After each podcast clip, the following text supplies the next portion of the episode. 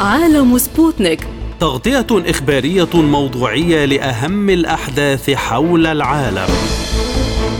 يلقي الضوء على أهم الأخبار السياسية. والاقتصادية. والرياضية. وجولة مع الأخبار الخفيفة من سبوتنيك break في عالم سبوتنيك. أهلا بكم مستمعينا الكرام في حلقة جديدة من عالم سبوتنيك. يسعد بصحبتكم في هذه الحلقة أحمد أحمد ونوران عطلة والبداية بأبرز عناوين ملفاتنا. الرئيس بوتين يبحث سير العملية العسكرية وانتصارات ميدانية تحققها القوات الروسية في آرتيموسك وخيرسون وخاركوف. دول غربية تدعو لدعم أوكرانيا بالسلاح وستولتنبرغ يطالب بتجديد مخازن الناتو بعد شح الكميات. حكومة بشاغا تعترض على اجتماع وزراء الخارجية العرب في طرابلس وتوقعات بتأجيله. اعتصام داخل المجلس النيابي في لبنان للمطالبة بعقد جلسات متتالية لانتخاب رئيس للجمهورية.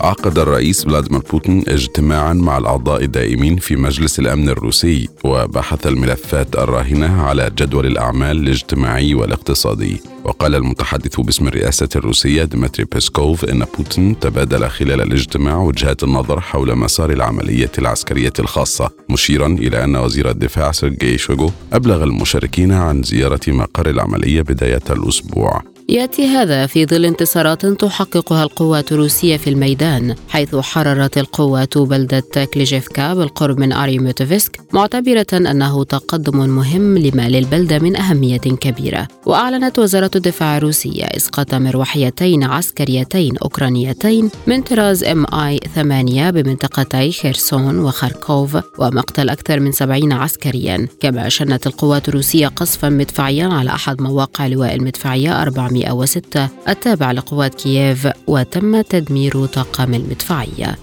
من دمشق معنا سيادة العميد هيثم حسون الخبير العسكري والاستراتيجي. بعد تحية يعني الرئيس بوتين اجتمع مع أعضاء مجلس الأمن الروسي. هل تتوقعون تغيرا في مسار التحركات العسكرية بعد هذا الاجتماع؟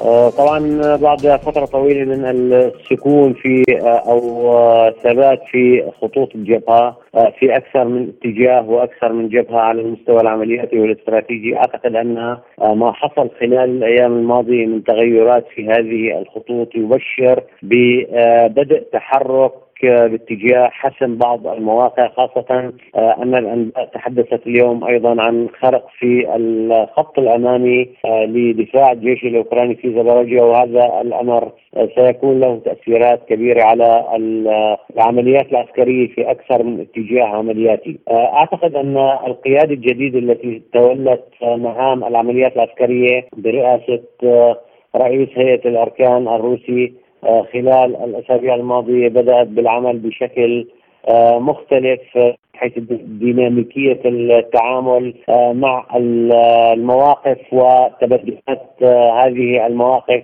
بالإضافة إلى الخسائر الكبيرة التي تكبدها الجيش الأوكراني خلال الفترة الماضية ويبدو أن هناك انهيار في المعنويات أو انخفاض في المعنويات للقوات الأوكرانية. آه، لأسباب متعددة وكثيرة آه، كل هذه الأمور ستؤدي بشكل طبيعي وتلقائي إلى آه، بدء تطور العمليات الهجومية على أكثر من اتجاه وعلى أكثر من جبهة بالنسبة للجيش الروسي.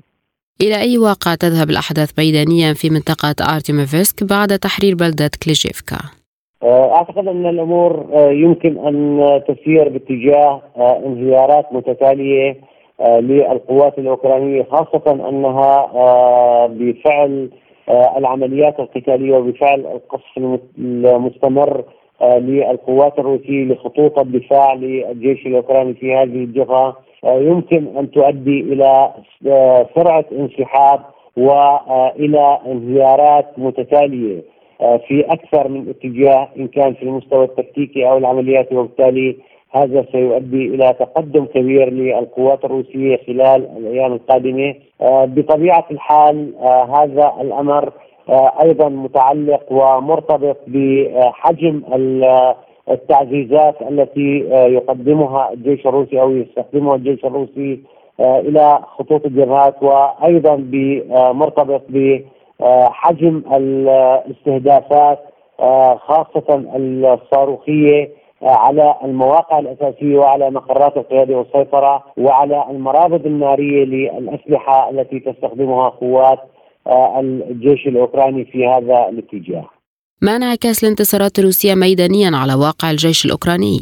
آه، بالتأكيد الجيش الأوكراني يعاني آه، منذ عدة أشهر من آه، مشاكل كثيرة، مشاكل متعلقة بحجم الخسائر المادية وحجم الخسائر البشرية، هذا الأمر كله سيؤدي إلى إضعاف الحالة المعنوية للقوات بالإضافة إلى الخسائر التي بدها الجيش الأوكراني خلال الأيام الماضية إن كان الخسائر على المستوى التكتيكي أو العملياتي في أكثر من اتجاه والتطورات الأخيرة التي حصلت خلال اليومين الماضيين سيكون لها أثر سلبي كبير على آه، صمود القوات الأوكرانية آه، في الاتجاهات العملياتية الهامة التي تتحرك عليها آه، وتنشط فيها عمليات هجومية للجيش الروسي.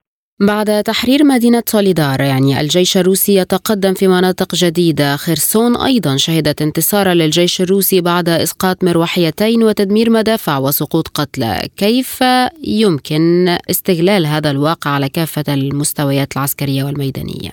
دائما القوات عندما تحقق نجاحات يمكن أن تستغل هذه النجاحات من خلال آه، زيادة حجم آه، الضربات الموجهة إلى العدو وأيضا من خلال زيادة وتيرة الأعمال القتالية الهجومية وبالتالي هذا الأمر يمكن أن يؤدي إلى إضعاف الحالة المعنوية إلى آه، آه، انهيار في خطوط الدفاع الأساسية خاصة على خط الدفاع الثاني والثالث وما يليه. وبالتالي أعتقد أن هذا الأمر إن آه، تمكن الجيش الروسي من الاستفادة منه بشكل فعال يمكن أن يؤدي إلى إحداث تغير نوعي في حركة القوات وت تغير نوعي آه، في درجة صمود الجيش الأوكراني آه، الذي تمكن خلال الأشهر الماضية آه، من الثبات في مواقعه الدفاعية من العمل بشكل جيد. ولكن حجم الخسائر وأيضا قلة الاستعواض بالنسبة للعتاد القتالي وضعف الموارد التي كان يعتمد عليها الجيش الأوكراني في تثبيت مواقع وخطوطه الدفاعية قد تؤدي وفي ذات الوقت الذي يزيد فيه الجيش الروسي من الضغوط العسكرية ومن التعزيزات ومن القصف والاستخدام الكثيف والاستخدام المركز للأسلحة الصاروخية آه، كل هذا الأمر قد يؤدي آه، إلى حدوث تغيرات في المستوى الاستراتيجي على أكثر من جبهة. أعلنت وزارة الدفاع الأمريكية أن حزمة المساعدات الجديدة لأوكرانيا تشمل أنظمة الدفاع الجوي نسامس وثمانية أنظمة دفاع جوي طراز أفنجر ووافقت إدارة بايدن على تقديم حزمة مساعدات عسكرية جديدة بقيمة 2.5 مليار دولار لأوكرانيا تتضمن مركبات برادلي القتالية وناقلات الجنود المدرعة من طراز سترايكر وغيرها من المعدات. كما تعتزم وزارة الدفاع الهولندية تزويد أوكرانيا بنظامي دفاع جوي من طراز باتريوت وصواريخ لها بالإضافة إلى تدريب العسكريين على استخدام هذه المجمعات بالاشتراك مع الولايات المتحدة وألمانيا. بريطانيا من جهته طلب الأمين العام لحلف الناتو ينس ستولتنبرغ دول المجموعة بتجديد مخزونات الأسلحة والذخيرة في أسرع وقت ممكن نتيجة شح الأسلحة. وفي اجتماع لمجموعة الاتصال الخاصة بأوكرانيا في قاعدة رامشتاين العسكرية الأمريكية في ألمانيا أكد ستولتنبرغ على حلفائه ضرورة إنتاج الأسلحة والذخيرة وإعادة تجميع المخزونات. مشيرا أن المشتريات ستكون بندا مهما على جدول أعمال وزراء دفاع الناتو في فبراير المقبل. من باريس ينضم إلينا دكتور محمد نيدا الخبير في العلاقات الدولية بماذا ساهمت إمدادات السلاح الغربي والأمريكي لأوكرانيا على الأرض حتى تبحث هذه الدول دعم المزيد من السلاح لكييف؟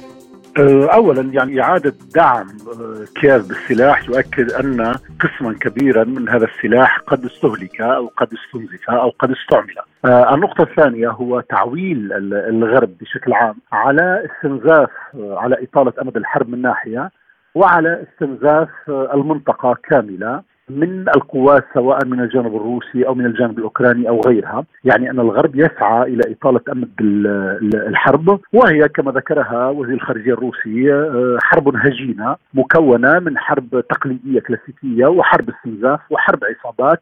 كما قال أيضا أحد الخبراء الروس أن الولايات المتحدة الأمريكية تحاول أن تقاتل حتى آخر جندي أوكراني على الأرض، يعني آه احتمال أو آه تصريحات السلام أو محاولة إيجاد حل من الجانب الغربي ليست في الحقيقة إلا آه سراب لأن الواقع يؤكد غير ذلك من خلال إمدادات السلاح ومحاولة مد أوكرانيا بمزيد الأسلحة النوعية لاطاله أمد الحرب.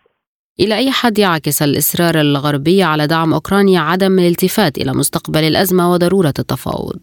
أه لا أعتقد ذلك لماذا؟ لأن الموجه الحقيقي للحرب هي الولايات المتحدة الأمريكية، يعني حتى الدول الأوروبية الغربية مواقفها متباينة وتم حتى قمع الأصوات التي تنادي بالمصالحة والتفاوض أو حتى التي تعطي بعض الحق ولو كان بشكل نسبي لروسيا فالولايات المتحدة الأمريكية ليست خاسرة من هذه الناحية لأن مصانع السلاح تشتغل لديها. ليست لديها قوات كثيفة على الأرض فقط عناصر استخباراتية للتوجيه والدعم.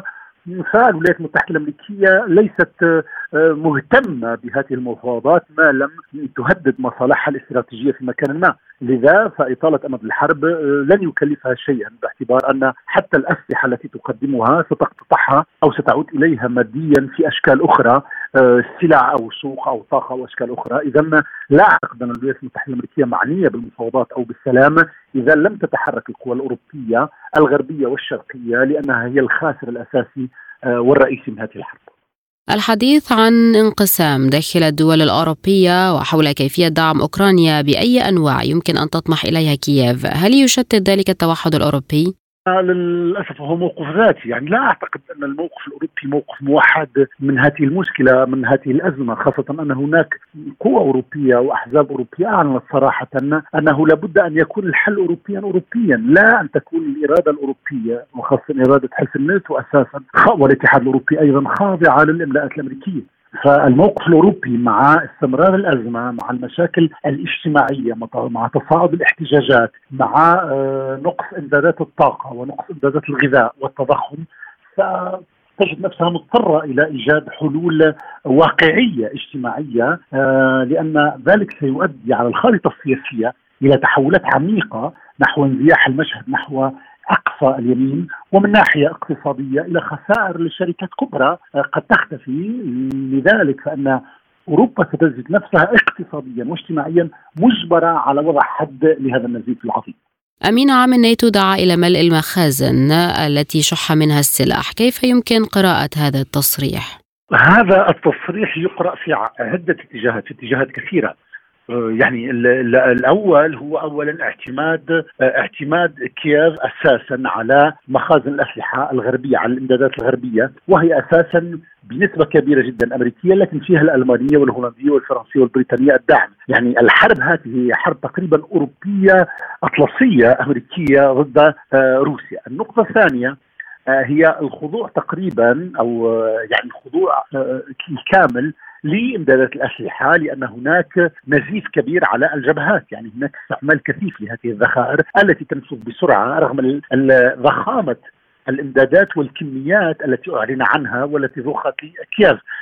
ثم هناك موقف أزمة وقع في أوكرانيا والمنطقة الأوروبية لأن إمدادات السلاح هذه وإعادة ملها لا يمكن أن يكون إلى ما لا نهاية. يعني في مرحلة معينة بسبب الأزمات الاقتصادية العالمية هناك هناك يعني إمكانية الوصول إلى مرحلة عدم القدرة على ملاء هذه الخزانات خاصة أن روسيا تتحرك على أرضها يعني لديها إمدادات متواصلة فالمشكل سيزيد من تعميق آه، الأزمة وسيزيد من ضعف الموقف الأوروبي أساسا في هذه الحرب الخاسرة. كيف ترى مستقبل الأزمة وهل ستتراجع الدول الأوروبية عن دعمها أم ستظل ماضية في طريقها؟ بالنسبة للإجابة يعني اولا هذه الحرب هي حرب أوروبية أعتقد أنها وأمريكية أساسا فرضت على أوكرانيا يعني الخاسر الأكبر الخاسر الذي دمر بلده أساسا هي هو الساسه أو النظام الأوكراني اولا. ثانيا هي تقريبا حرب الوكالة، ثانيا بالنسبة للقوى الأوروبية أو القوى الأوروبية إذا كانت لديها نوع من الحكمة فإن التواصل التوصل إلى تفاوض وإلى حل وسط مع روسيا ومع النظام الروسي هو أفضل شيء لتجنيب المنطقة مزيد الصراعات ومزيد ال ال ال الاشتعال لأن هذه منطقة تاريخية منطقة مشتعلة والخطر سيكون خطر على كامل أوروبا لا على أوروبا الشرقية فقط. ثم ناحية أخرى من مصلحة أوروبا أيضا الذهاب إلى التفاوض لأن ذلك قد ينهي الأزمة الاجتماعية التي تلوح بوادرها الساخنة في أوروبا فرنسا بريطانيا ألمانيا كل الدول الأوروبية تقريبا. إذا أعتقد أن أوروبيا الحل الوصول إلى التفاوض في أقرب فرصة ممكنة هو في مصلحة الجانب الأوروبي لكن هل سيقبل الكفيل الأمريكي بذلك؟ هذا ما لا نعلمه طبعا. اعترضت الحكومة الليبية المنبثقة عن البرلمان برئاسة فتحي بشاغة على عقد اجتماع لوزراء الخارجية العرب كان مقررا يوم الأحد في طرابلس برئاسة حكومة عبد الحميد البيبة وفي بيان لها أعربت وزارة الخارجية في حكومة بشاغة عن استغرابها للدعوة لاجتماع وزراء الخارجية العرب في العاصمة طرابلس برئاسة حكومة البيبة الذي يرفض تسليم السلطة إلا عبر انتخابات. واعتبرت وزارة الخارجية والتعاون الدولي في الحكومة الليبية المكلفة من البرلمان أن الاجتماع مخالف لصدور مقرر داخلي في الدورة 158 للجامعة العربية والذي ينص على تكليف الأمانة العامة بإعداد دراسة قانونية حول صلاحية ترأس الجلسة المشار إليها إضافة إلى تكليف مجلس الجامعة على مستوى المندوبين باتخاذ القرار المناسب. ودعت خارجية بشاغة جامعة الدول العربية ووزراء الخارجية العرب انتظار الرأي القانوني في شكله النهائي والأخذ بالاعتبار بشرعيتها وأحقيتها في تمثيل ليبيا ورئاسة مجلس الجامعة. للمزيد ينضم إلينا من طرابلس الدكتور سامي الأطرش المحلل السياسي الليبي أهلا بك دكتور. بداية هل من حق حكومة بشاغة أن تعترض بالفعل على اجتماع وزراء الخارجية العرب في طرابلس؟ حقيقة هذا الاعتراض ليس له محل من الإعراب لأنه لابد أن يكون هناك بداية صفة آه، للجهة المتحدثة وهذه آه، الحكومة لم لم تصل إلى الشرعية المطلوبة حتى تستطيع أن تكون لها رأي سياسي في شؤون الدولة. فبالتالي هذا حديث صدر من من لا يملك إلى من لا يستحق بالتأكيد. ما توقعاتكم إذا للاجتماع بعد هذا الاعتراض؟ هل يتم أو تذهب بعض الدول للمشاركة؟ أنا نعتقد أنها ستحضر كثير من ال من ال الوفود العربية ربما مستويات التمثيل ستكون منخفضة ولكن نعتقد أن هذا الاجتماع بالتأكيد سيتم يعني في العاصمة وسيكون هناك حضور من مجموعة كبيرة من الدول خاصة المغرب العربي ومصر آه، وكثير من الدول ستكون متواجدة يعني في هذا الاجتماع. وكيف ترون هذا الاجتماع في حد ذاته وما أثير حوله؟ هل يصب بالفعل في خانة دعم ليبيا أم هو مجرد خطوة بروتوكولية مكررة؟ بالتأكيد لا هو هو هو الحقيقة لا يتوقع الكثير من مثل هذه الاجتماعات خاصة من آه، وفود عربية يعني ولكن آه، هي تصب الحقيقة في الدعوة لضرورة خلق حالة من الاستقرار في ليبيا. وضرورة الخروج من الأزمة آه، لصالح الشعب الليبي. يعني هي ستكون إيجابية آه، وتفيد القضية بشكل أو بآخر لأنها تصب في نفس الاتجاه الدولي والإقليمي أيضا. على على على الشعب الليبي أن يحاول وعلى الساسه الليبيين أن يحاولوا أن يخرجوا من خلافاتهم بصيغة أكثر منطقية وأكثر عقلانية آه، لأن الزمن طال في هذه الأزمة دون تقدم يذكر. خارجية بشغة أشارت إلى المقرر الداخلي في الدورة 158 للجامعة العربية والذي ينص على تكليف الأمانة العامة بإعداد دراسة قانونية حول صلاحية ترأس الجلسة هل بهذا تعجلت جامعة الدول العربية في قرار عقد جلسة في طرابلس؟ أنا أعتقد هناك فعلا بالفعل يعني هناك استعجال آه، من الأمانة العامة للجامعة العربية ولكن هذا ليس بغريب يعني الجميع يعلم قدرة الجامعة العربية على المشاركة الحقيقة في حل الأزمات في الدول العربية ولكن مجهود لابد لنا أن نثمنه وأن نقول أنه يصب في الاتجاه الصحيح بغض النظر على المسائل الفنية التي تعيق الوصول إلى حلول سريعة في تشكيل وإعطاء المشروعية لمثل هذا الاجتماع، ولكن يظل مسألة تكنيكال مسألة فنية شكلية لن تضير كثيرا ما دام الهدف نبيل والهدف هو توحيد الشعب الليبي وإخراجه ومساعدته في الخروج من أزمته. على الجانب الآخر ما هو موقف حكومة أدبيبة وكيف ستتصرف إزاء الموقف بأكمله؟ آه، في العموم يعني نعتقد أن الإجابة على السؤال تتعلق بجزئيتين، جزئية بالنسبة لبشار الحقيقة ليس له موقع من الإعراب في تقييم الموقف آه، سلبا أو ايجابا. ولكن بالنسبة للحكومة الشرعية هي بالتأكيد ترحب بهذا الاجتماع ونعتقد ستوفر كل الإمكانيات اللوجستية آه، لعقده وستكون مشاركا آه، حيويا ومهما عبر وزارة الخارجية بالتأكيد. آه، ولكن أنا نعتقد أن هناك الكثير من التحفظات على المستوى الشعبي وهذه التحفظات ربما تأخذ شكل احتجاجات على ضرورة أن يخرج هذا المؤتمر ب قرار آه، يعني ينصح فيه أو يطلب فيه من الدول المتدخلة في الشأن الليبي بشكل سلبي آه، أن ترفع يدها عن التدخلات في ليبيا آه، أنا أعتقد هذه التوصية ممكن ستكون مهمة من خلال الإطار الشعبي والحراك الشعبي الذي سيواجه هذه الزيارة أو هذا الاجتماع الذي سيعقد في العاصمة. إذا هل تبقى هذه الأمور معرقلا لاستقبال ليبيا أي مؤتمرات إقليمية ودولية؟ لا أعتقد ذلك، لا أعتقد ذلك يعني. في العموم آه، الليبيون لا يعترضون على على كل طرف يحاول أن يساهم في حل الأزمة. آه، ولكن ربما آه، يكون هناك توصيات شعبية. يتمنى أبناء الشعب الليبي أن أن يروا هذه المؤتمرات المنعقدة في عاصمتهم أن تلبي هذه الاحتياجات البسيطة الواضحة وهو عدم التدخل السلبي في الشأن الليبي من بعض الأطراف التي يعني لم تأخذ موقفا حياديا تماما من الأزمة وهل ينتج عن ذلك كله تأكيد بضرورة الذهاب لانتخابات لتفكيك سائر هذه التشابكات في الساحة الليبية؟ أنا نعتقد أن المناخ السياسي في ليبيا والتشريعي والقضائي والأمني ما زال آه، غير مهيئ الحقيقة آه، للذهاب للانتخابات آه، المقصودة وهي انتخابات شفافة وحيادية وذات مصداقية لأن العبرة ليست بإجراء انتخابات فهي ليست غاية في حد ذاتها الحقيقة. هي مفترض فيها أن تكون وسيلة لتحقيق غاية أفضل مما نراه من هذا المنتج النيابي. كما رأينا منذ 2015 ونحن نعاني من التمثيل الغير موضوعي آه، لإرادة الشعب الليبي. فمجالس النواب والاستشاري فشلت الحقيقة. آه، مجلس الدولة مجلس النواب فشلت تماما الحقيقة في آه، إخراج الشعب الليبي من أزمته سواء في الشق الدستوري أو في الشق أيضا الإداري لشؤون الدولة.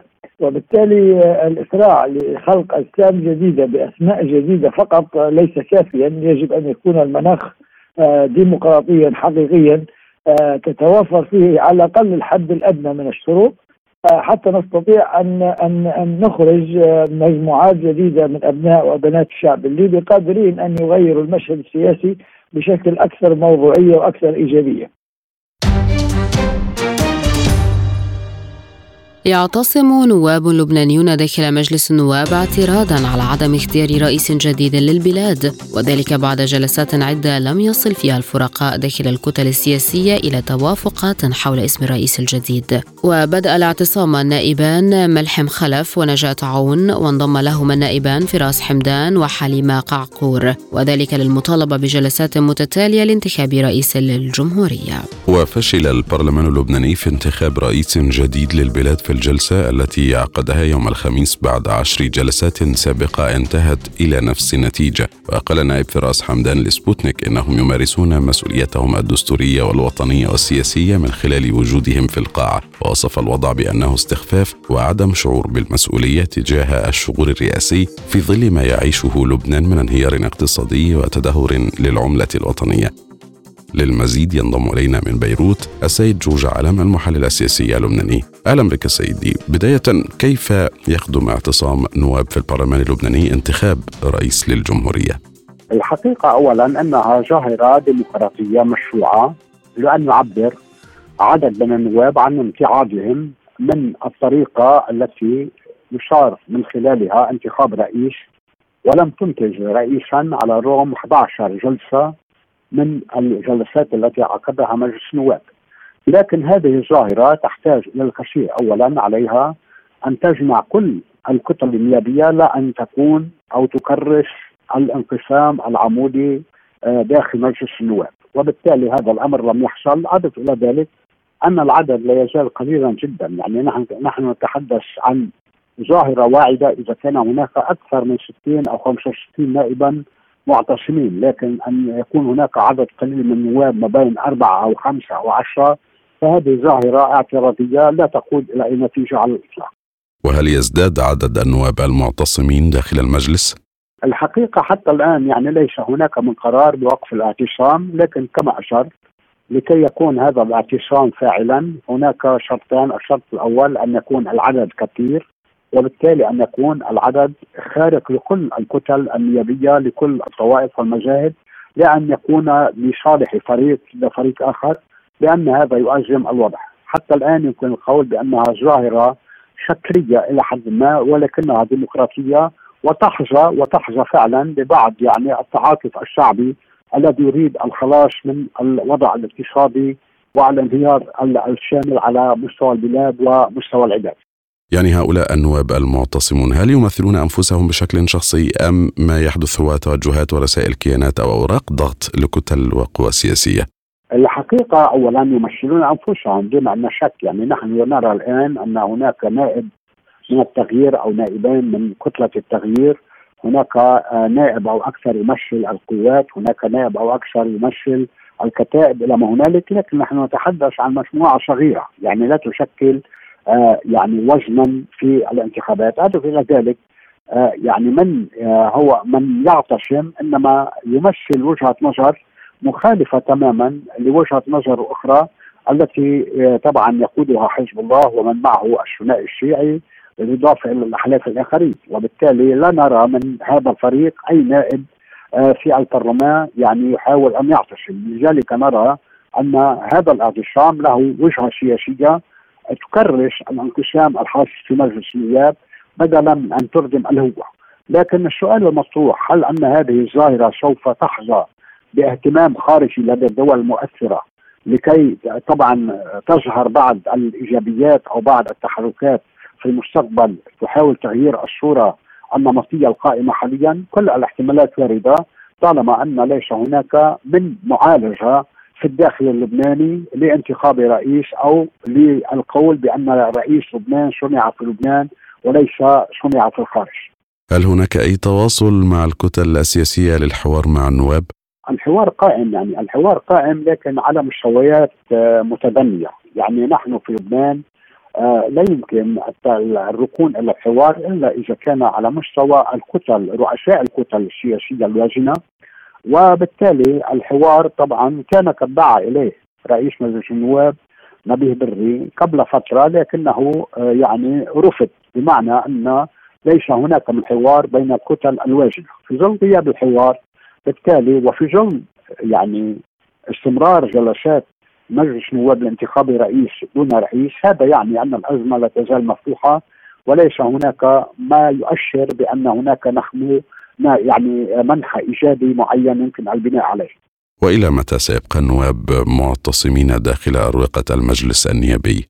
الحقيقة يعني لا يمكن آه، آه، الإجابة بشكل دقيق لأن يعني هناك الاحتمالات مفتوحة. آه، هل يزداد العدد؟ الأمر ممكن. هل ينتهي الاعتصام اليوم أو غدا؟ الأمر ممكن، ليس هناك بطبيعة الحال من حسابات دقيقة يمكن البناء عليها. حتى الآن هذا الاعتصام أعطى إشارة سياسية بأن هناك بعض النواب يعترضون على المسار الذي يسلكه انتخاب الرئيس والذي لم يؤدي إلى انتخاب رئيس، لكن هل يعني لهذا الموقف تأثير عملي؟ حتى الآن أنا أقول لا. آه هذا حتى يشبه له تاثيرا عمليا. يجب أن يكون هناك حراك جدي. اولا لزيادة العدد ولكي يكون كل الذين يعتصمون في المجلس ينتمون إلى جميع الكتل النيابيه داخل المجلس ليقال بالفعل بأن هناك حيثية داخل مجلس النواب وعلى مستوى لبنان لانتخاب رئيس للجمهورية، لكن طالما أن الاعتصام من جانبي فريق الفريق الآخر غير المعتصم يعتبر أن هذا الاعتصام إنما هو موجه له أو موجه ضده وضد المرشح الذي يتمناه وبالتالي هذا يزيد الانقسام ولا يساعد في إنتاج رئيس للجمهورية. ماذا يعكس هذا الوضع في لبنان؟ هل يجر هذا الاعتصام مثلا تحركات أخرى خارج البرلمان للتأييد خاصة وأن الرأي الشعبي ساخط تماما بسبب الأوضاع الصعبة في البلاد؟ التحركات الأخرى التي تفضلت بها بدأت أولا هناك تحرك حول آه، مرفأ بيروت الذي توقف التحقيق بشأنه منذ أكثر من سنة وبالتالي فان أهالي الضحايا يتحركون بكثافه لاستئناف يعني هذا التحقيق وبالتالي نرى الآن بعض الطرقات التي تقفل من قبل المواطنين، اضف إلى ذلك أن هناك الأزمة الاقتصادية الاجتماعية الخانقه وبالتالي الجوع بدأ يدق أبواب شريحة واسعة من اللبنانيين خصوصا وأن الدولار قد تخطى ال 50 آه يعني ألف ليرة آه آه آه الدولار الواحد. وهذا لا يستطيع لا تستطيع الشريحة الواسعة من المجتمع اللبناني تحمل التكاليف لذلك الانفجار الاجتماعي ربما طبعا يعني يصبح من من من المتاح به آه، لغضب الشارع لغضب المواطنين وطبعا للسلوك السياسي الذي لا يرتقي إلى آه، مخاوف أو مخاطر الأزمة. يعني نحن نتحدث عن يعني سيناريو آه، يعني لا ينتج رئيسا للجمهورية ثم البلاد تغرق بكل أزماتها الاجتماعية التربوية الصحية إلى ما هنالك وهذا أمر خطير بدا ينعكس فعلا ربما على وحدة الكيان ووحدة الشعب. من هنا أرى أن التحركات طبعا قابلة دون أن نشك إلى أن تعود إلى الشارع لأن البديل أو المعالجات الجدية آه طبعا غائبة تماما. وهذه التحركات التي أشرت إليها سيدي هل تسرع من حل الأزمة أم تفاقمها؟ الحقيقة أن التحركات يعني إذا حصلت تصبح الأبواب مفتوحة على كل يعني الاحتمالات. احتمال انهيار الوضع الأمني اغتيالات سياسية اعتداء على مصالح الناس آه، مافيات مسلحة قطع طرقات. آه، طبعا نأمل أن لا نصل إلى هذا السيناريو لكن هذا السيناريو هو من الاحتمالات الواردة كما أشرت في ظل غياب أي معالجة جدية لازمات المواطنين وبالتالي في ظل حكومة تصريف أعمال في ظل غياب رئيس جمهوريه في ظل غياب يعني في ظل مجلس نواب مغيب لا دور له. لذلك نرى أن الناس الحقيقة ربما تلجأ إلى العنف إلى التظاهر لأنها الناس طبعا تريد أن تأكل الخبز تريد أن تعيش. لكن هذا الأمر إذا ما حصل لا سمح الله ربما يفتح باب المفاجآت على مشروعين وطبعا الكل يعني الآن يراهن ربما على مساعدة خارجية لكن الخارج الحقيقة غائب عن لبنان لأن له أولوياته واهتماماته وبالتالي هذا ما يضاعف من صعوبة الأزمة التي يعيشها لبنان حاليا كيف إذا يمكن الضغط على الأطراف المعرقلة داخل المجلس لاختيار رئيس؟ الحقيقة عملية الضغط يعني مع الأسف غير موجودة لأن النظام في لبنان النظام الطائفي النظام القائم على التسويات اوصل البلد إلى ما هو عليه وبالتالي عندما لا نرى أن هناك حس وطني عند المسؤول يعني يساهم في إنقاذ لبنان بل يساهم في طبعا الفساد ويساهم في النهب إلى ما هنالك كيف تكون المعالجة؟ اضف إلى ذلك يعني الحقيقة نحن أمام يعني آه، آه، نظام ديمقراطي لو مارسناه بمسؤولية عالية لما وصلنا إلى هنا. بمعنى أن غالبية الشعب اللبناني تنتقد هذا الزعيم أو ذاك ولكن عند الانتخابات تعود فتنتخب هذا الزعيم وبالتالي طبعا تبقى الدوامة آه، ضمن يعني حلقة مفرغة وهذا ما أوصل البلد إلى ما هو عليه. طبعا الكل يشكو من القادة الذين يعني نهبوا البلاد ولكن كانت هناك انتخابات قبل ستة أشهر في 15 مايو الماضي. هذه الانتخابات عادت إلى مجلس النواب أو إلى السلطة نفس الوجوه التي يشكو منها الشعب اللبناني. إذا هناك مشكلة مشكلة الولاء ومشكلة طبعا النظام ومشكلة قانون الانتخاب الذي لا يأتي بوجوه جديدة لقيادة البلاد وطبعا للاعتماد على الشفافية والمحاسبة إلى ما هنالك. الآن مستمعين إليكم جولة إخبارية حول العالم. تتقدم القوات الروسية في منطقة زابوجيا بشكل تدريجي حيث اخترقت خط الدفاع الأول للقوات الأوكرانية في عدة قطاعات.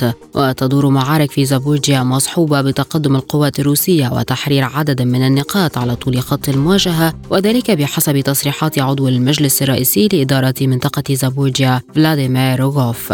وأفاد روغوف بتقدم الجيش الروسي سبعة كيلومترات خلال يوم واحد في اتجاه زابوجيا. نفت وزارة الخارجية الروسية مزاعم التأخير المصطنع لتفتيش السفن كجزء من صفقة الحبوب موضحة أن تشكيل قائمة الضوابط والمرور ذات الأولوية يتم من قبل الجانب الأوكراني. وشككت الخارجية الروسية في البيانات الواردة عن الأمم المتحدة حول أوضاع السفن في المياه الإقليمية لتركيا ومتوسط وقت الانتظار البالغ 21 يوما. وأكدت أن الممثلين الروس لا يؤثرون بأي شكل على سير السفن وذكرت الخارجية أن تنفيذ المبادرة الإنسانية يتقدم بصعوبة بالغة وبمماطلة. لذلك ليس من الضروري الحديث عن تنظيم الصادرات الزراعية والأسمدة بمساعدة الأمم المتحدة. أعلن وزير الدفاع التركي خالوسي أكار إلغاء زيارة نظيره السويدي لأنقرة والتي كانت مقررة في السابع والعشرين من يناير الجاري. وذلك على خلفية تنظيم مناصري حزب العمال الكردستاني المحظور في تركيا تظاهرة ضد الرئيس التركي رجب طيب أردوغان في العاصمة السويدية ستوكهولم. وقال أكار في تصريحات صحفية إنه من غير المقبول عدم اتخاذ السلطات السويدية أي إجراءات ضد الأعمال الاستفزازية لمناصري حزب العمال الكردستاني. لذلك لم تعد هناك أهمية ومعنى لزيارة وزير الدفاع السويدي لتركيا. قال وزير الداخلية اللبناني بسام علوي إن من يراهن على وقوع حرب أهلية وتقسيم لبنان سيرى أن رهانه ليس في مكانه لافتا الانتباه إلى أن الاقتتال بين اللبنانيين أصبح من الماضي. وأشار إلى أن من يحاول إشعال الفتن الطائفية سيلقى مقاومة من اللبنانيين دون تفريق بين المسيحيين والمسلمين الذين يصرون على التمسك بمشروع الدولة. وأكد أنه لا خلفية سياسية للإشكالات الأمنية المتنقلة التي تحصل من حين لآخر في أكثر من منطقة. فهي تبقى محصورة بحوادث تتراوح بين عمليات هدفها السلب والسطو. اتهم رئيس مجلس النواب الليبي عقيل صالح رئيس المجلس الأعلى للدولة خالد المشرقي بتعقيد المشهد السياسي في البلاد داعيا إلى طرح جميع مواد القاعدة الدستورية للاستفتاء. وقال صالح في تصريحات تلفزيونية إن يد مجلس النواب ممدودة للتوافق على أساس التمسك بالثوابت والحقوق متهما المشري أيضا بعدم الالتزام باتفاق بوزنيقة في المغرب حول المناصب السيادية وتوحيد السلطة التنفيذية. وأكد أن الخلاف الجوهري بين المجلسين حول مزدوجي الجنسية مشيرا إلى أنه اقترح أن يمهل الفائز بالانتخابات البرلمانية والرئاسية شهرا للتنازل عن جنسيته الثانية. أعلنت محكمة العدل الدولية أنها تسلمت طلب الجمعية العامة للأمم المتحدة لتقديم فتوى بشأن الممارسات الإسرائيلية التي تمس حقوق الإنسان للشعب الفلسطيني في الأرض الفلسطينية المحتلة بما فيها القدس الشرقية. وذكرت المحكمة في بيان أن الطلب نقل إليها عبر رسالة وجهها الأمين العام للأمم المتحدة أنطونيو غوتيريش في السابع عشر من يناير الجاري. ودعت وزارة الخارجية الفلسطينية الدول الشقيقة والصديقة لتقديم مرافعاتها القانونية لمحكمة العدل الدولية ورأيها في قانونية وجود الاحتلال الإسرائيلي على أرض دولة فلسطين وأثر ذلك على الحقوق كافة.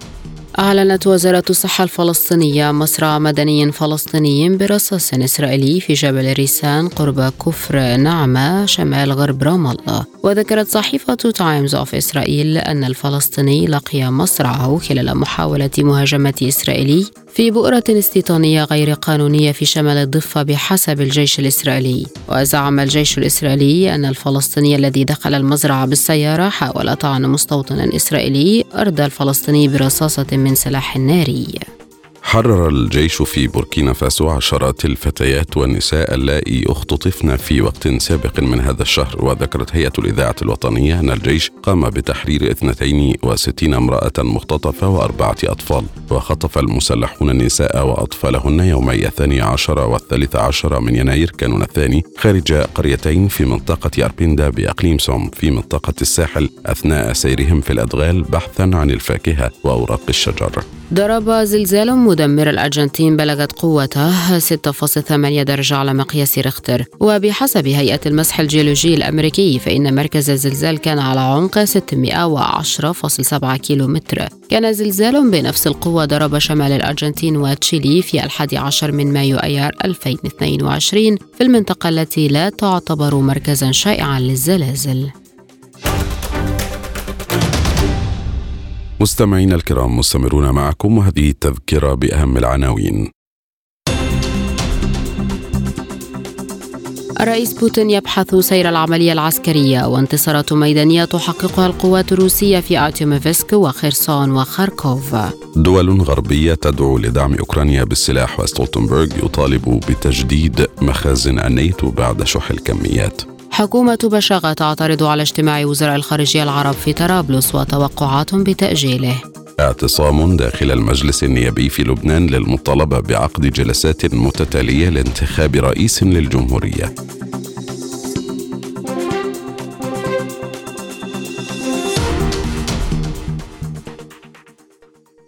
والآن مستمعين إليكم مجموعة من الأخبار الاقتصادية.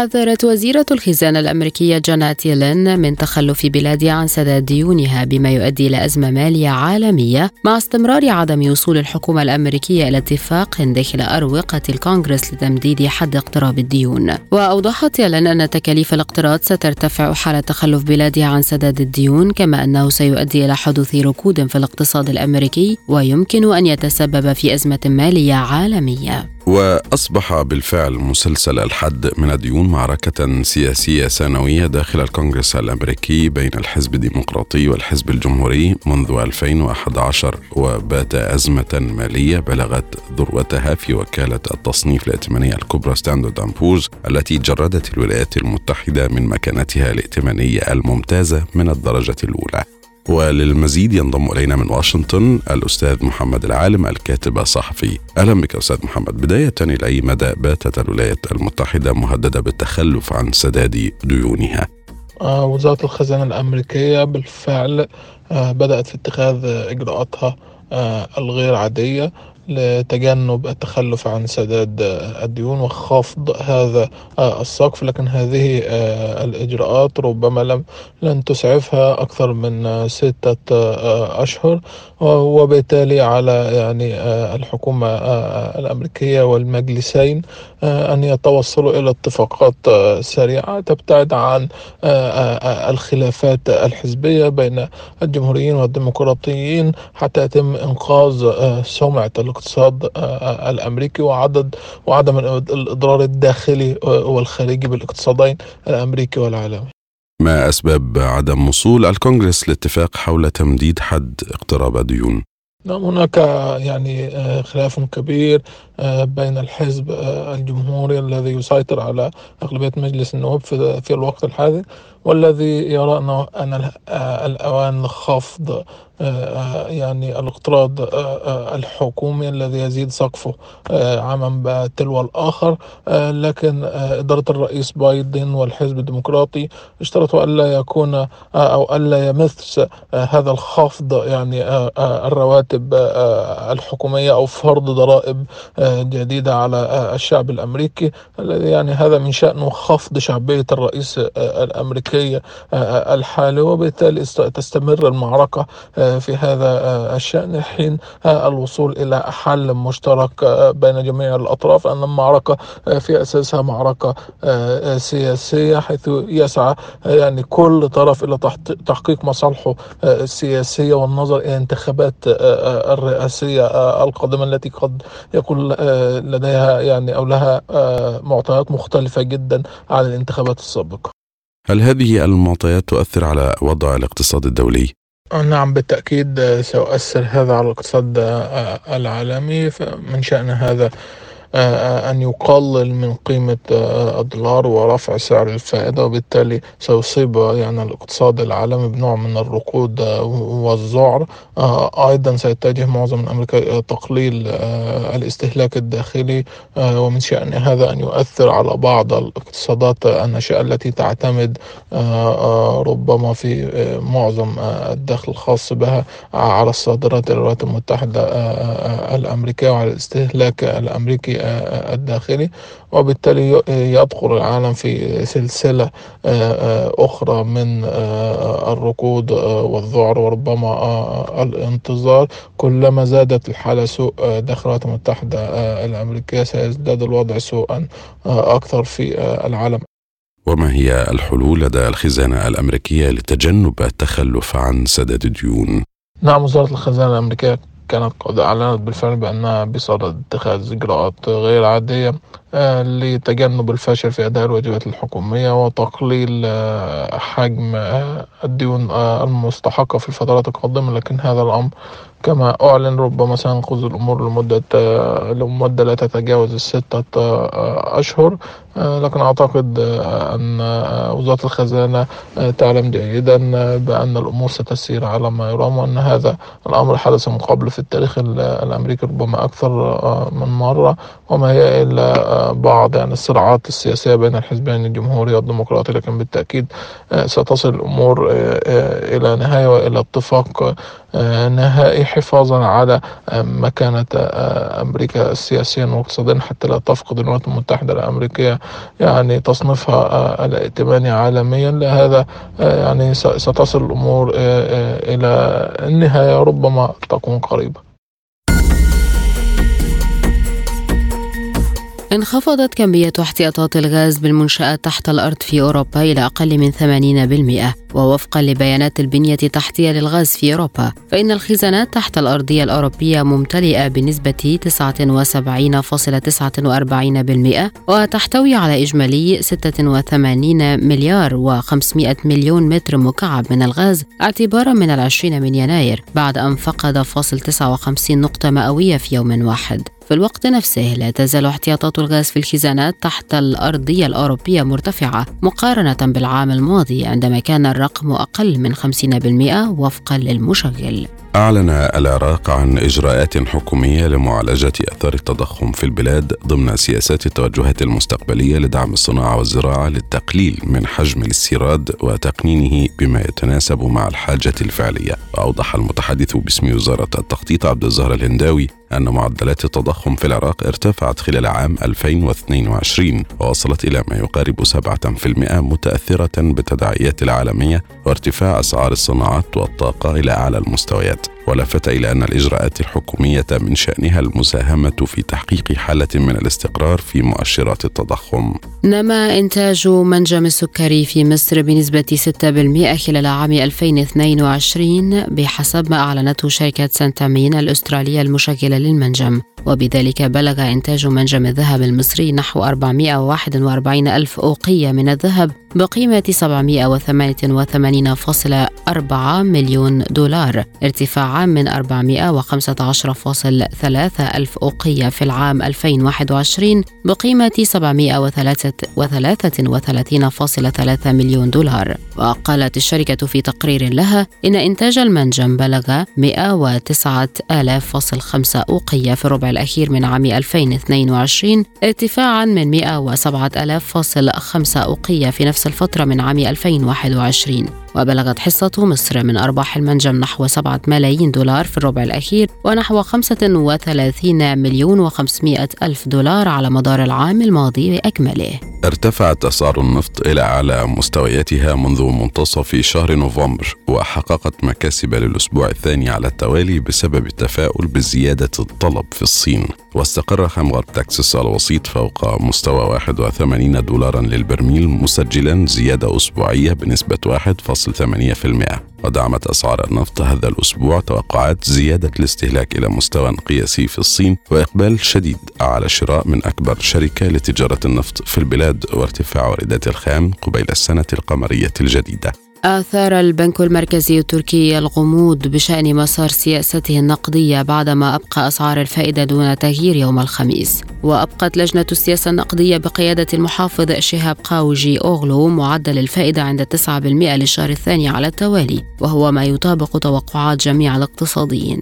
لكن على عكس الشهر الماضي فإن أحدث توجيهات لجنة السياسة النقدية لم يصف المستوى الحالي لمعدل الفائدة بأنه مناسب هو تغيير يمكن أن يمهد الطريق لمزيد من التيسير النقدي بحسب بلومبرج إيكونومكس تنوي شركة ألفابت تقليص عدد الموظفين بما يفوق 6% من قوتها العاملة وتمثل 12 ألف وظيفة وتضاف هذه الخطة إلى التخفيضات الجماعية المتسارعة للوظائف في شركات التكنولوجيا بكافة أنحاء العالم. وأعلنت شركات قطاع التكنولوجيا عن عملية تخفيض للعمالة بلغت 97171 وظيفة خلال 2022 بارتفاع 649% مقارنة مع السنة السابقة لها بحسب شركة تقديم الاستشارات تشالنجر والتي أوضحت أن التخفيضات لدى شركة الأم لجوجل ومايكروسوفت وأمازون دوت كوم أدت إلى خسارة 30 ألف وظيفة أخرى خلال يناير كانون الثاني الجاري.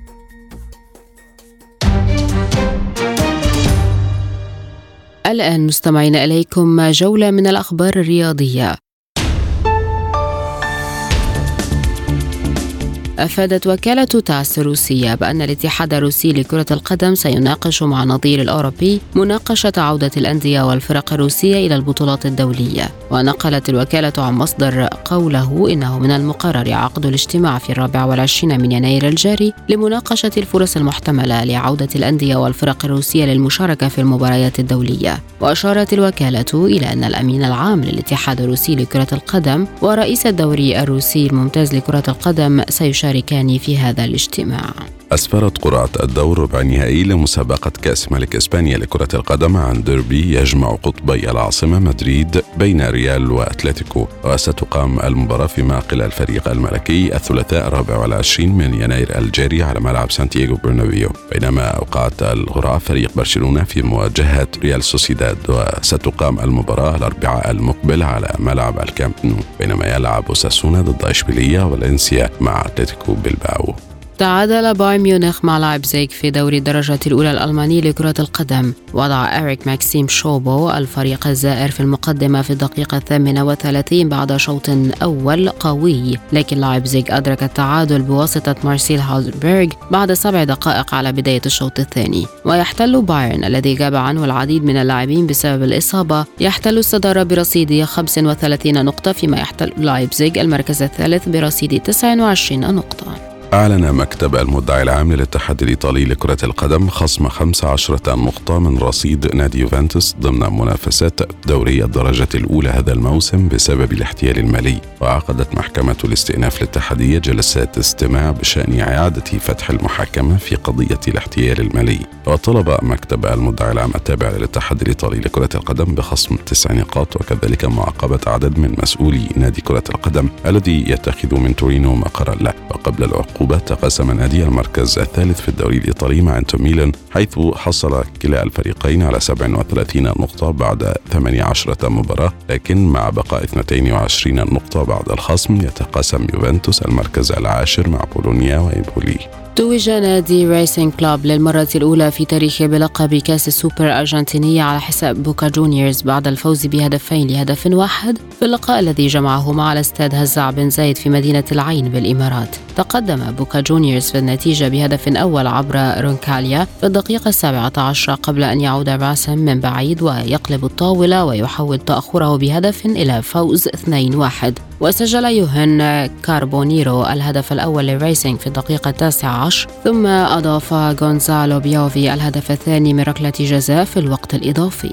خرج الروسي دانيال ميدفيديف من الدور الثالث لبطولة أستراليا المفتوحة للتنس أولى البطولات الأربع الكبرى المقامة على الملاعب الصلبة والبالغ مجموع جوائزها نحو 52 مليون دولار. وحقق الأمريكي سيباستيان كوردا المصنف الحادي والثلاثين عالميا مفاجأة كبيرة بإطاحته بمنافسه ميدفيديف بفوزه عليه بثلاث مجموعات دون رد. 7 6 و 6 3 و 7 6 في المباراة التي استغرقت ساعتين و 59 دقيقة. وضرب سيباستيان كوردا سوبودا موعدا في الدور الرابع مع البولندي هوبرت هوركاتش الذي تغلب بدوره على الكندي دينيس شابوفالوف بثلاث مجموعات مقابل مجموعتين.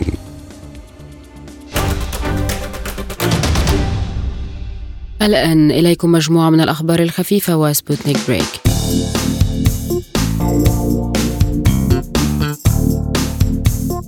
أعلن محافظ مدينة موسكو سيرجي سوبيانين أن الخبراء في المدينة يعملون على تطوير محرك مبتكر لسيارات السباق. وقال إن صناعة السيارات الكهربائية في موسكو تتطور بسرعة والعام الجاري تحديدا سيتم تطوير محرك مبتكر لسيارات السباق وسيتم اختبار أول سيارة ستعمل مع هذا المحرك في سباق سيجرى على بحيرة بايكال موضحا أن مثل هذه الاختبارات مهمة للانطلاق اللاحق في الإنتاج الضخم للمحركات الجديدة والسيارات التي ستعمل بها. وأضاف أن السيارات التي ستنتج ستكون صديقة للبيئة وأن المشروع سيساهم بشكل كبير في تطوير الهندسة المحلية الحديثة سيساعد على استبدال الواردات في مجال صناعة السيارات الكهربائية. عرضت شركة تكنولوجيا إيطالية فيديو لفنانها المتطور الذي يبلغ طوله 13 قدما وهو ينحت لوحا عملاقا من الرخام لإعادة صنع تمثال تيربسيكوري لكانوفا المنحوتة الإيطالية الشهيرة التي تعود للقرن التاسع عشر. وتنحت الذراع الآلية للروبوت نسخة طبق الأصل.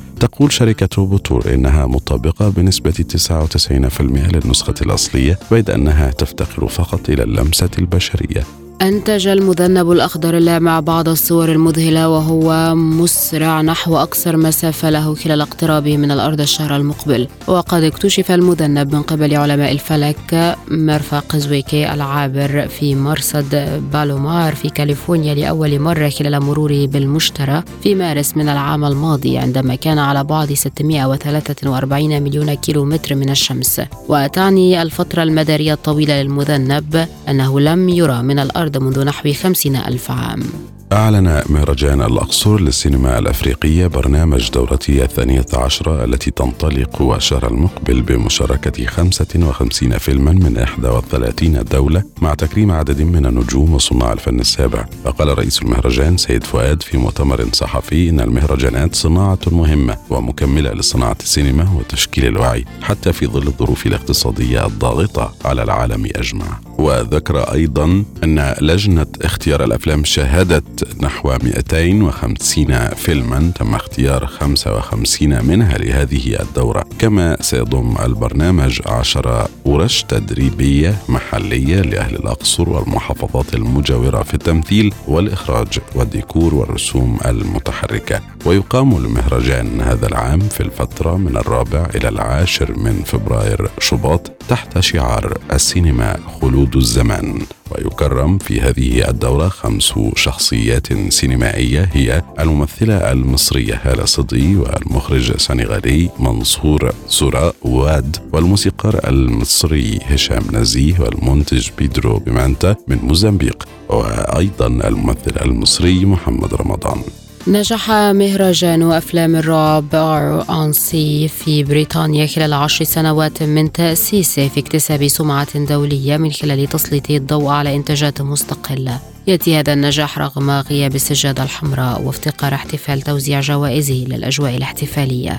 وقال بول كوساغروف الذي أسس المهرجان عام 2013 إن تركيز المهرجان سيكون على أفلام الرعب المستقلة الجديدة التي ربما لن تدخل يوما المهرجانات الكبرى. ويقام المهرجان كل سنة في فندق كبير متقادم يخلو خلال أشهر الشتاء من أي ضيوف ويضم المهرجان الذي يقام هذا العام لمدة ستة أيام ويستمر حتى الثاني والعشرين من يناير الجاري 36 فيلما طويلا و44 فيلما قصيرا اختيرت من من بين مئات الأفلام.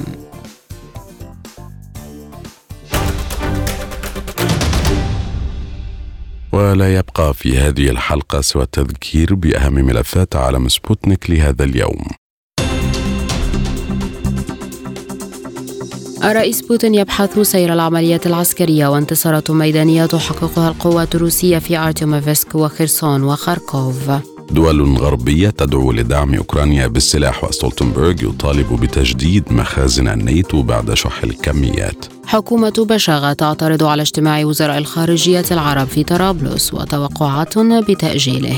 اعتصام داخل المجلس النيابي في لبنان للمطالبة بعقد جلسات متتالية لانتخاب رئيس للجمهورية. اقتصاديا الولايات المتحدة مهددة بالتخلف عن سداد ديونها ووزيرة الخزانة تحذر من أزمة مالية عالمية.